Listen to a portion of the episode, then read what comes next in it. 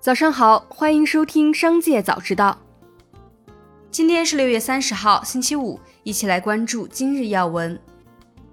六月二十九号消息，网传京东在日前提交的 SEC 文件中，京东集团董事长刘强东关联的公司 Fortune Rising 出售了八十万份 ADS。按文件公开前一天的收盘价估算，这批股票价值约两千七百九十万美元。但从公司年报等公开信息及从知情人士了解。本次减持的 Fortune Rising 是一个员工持股平台，是在六月三十号交易窗口期关闭前，有一些员工减持了部分股票，并不是刘强东个人减持。腾讯微信团队在微博发布关于高效费率最新声明，称此次调整本意是对费率实施更加精细化的优惠措施，但沟通中存在误解。六月二十九号上午，微信团队宣布对校园场景用户进行精细化管理。除了学费外的其他收费均受到限制，并收取百分之零点六的手续费。此政策发出后，立即引发讨论，有多个学校宣布停用微信支付。接下来一起关注企业动态。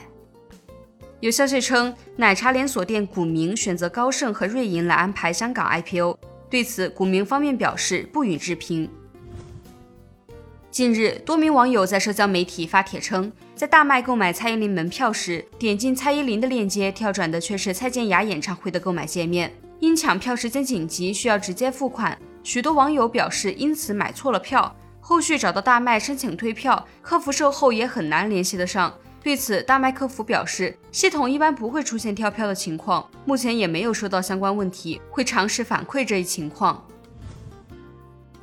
六月二十九号。鼠鼠鸭玩具遭淘宝下架，引发热议。关键词搜索淘宝、京东、拼多多、闲鱼等电商平台均提示无相关商品。抖音、小红书等社交平台搜索鼠鼠鸭周边，仍有部分商家链接可以购买，相关钥匙扣价格在三元到五元左右，有商家已售一百件以上。对此，淘宝客服称暂时核实不到具体的原因。闲鱼客服称，商品被系统检测可能存在风险，无法显示。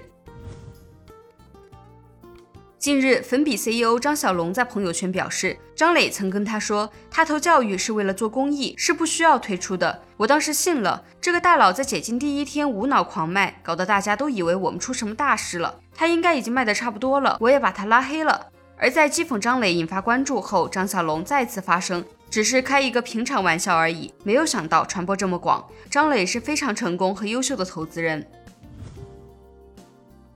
六月二十八号。网传腾讯 TEG、CDC 及技术工程事业群用户研究与体验设计部整体解散，人员涉及设计师、开发人员等，规模大约为数百人。对此，腾讯回应称，此次变动是公司内部正常的组织架构调整，出于业务发展需要，不涉及人员优化。前有上汽集团 MG 印度公司被当地强行低价收购股份、丧失控制权的谣言。后有上海电气被造谣称印度业务被诈骗八十八亿，反被索赔二十一亿。上海电气六月二十八号晚间声明表示，近日有自媒体发布信息称，上海电气被印度诈骗八十八亿，反被索赔二十一亿，相关报道严重歪曲事实。最后，一起来关注产业消息。此前市场传闻，复利百分之三点五类保险产品或将于六月三十号全面停售。之后将被复利百分之三的同类型产品取代。记者从多家银行及保险公司了解到，从目前情况来看，此类产品尚未实现全面停售准备，且不少公司的替代产品也尚未上市。百分之三点五预定利率的保险产品短期内或将持续。不少业内人士建议消费者务必全面清楚地了解产品，切勿在产品的停售营销下盲目入手。近年来，网络暴力问题受到社会各界关注。在互联网环境下成长起来的青少年，也会受到网络暴力的影响。调查报告显示，超半数受访未成年人表示在自己身边发生过网络暴力，近三成受访未成年人在遭遇网络暴力后会感到情绪低落、抑郁。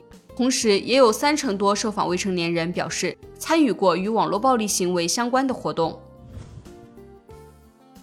六月二十九号。在北京证券交易所与香港交易所合作备忘录签署仪式上，北交所总经理隋强与香港交易所联席营运总监陈义婷联合宣布，京港两所将推出北加 H 两地上市安排。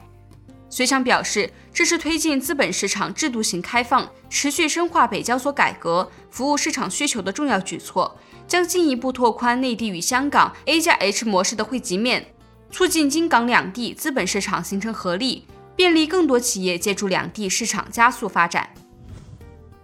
以上就是今天商界早知道的全部内容，感谢您的收听，我们明天再见。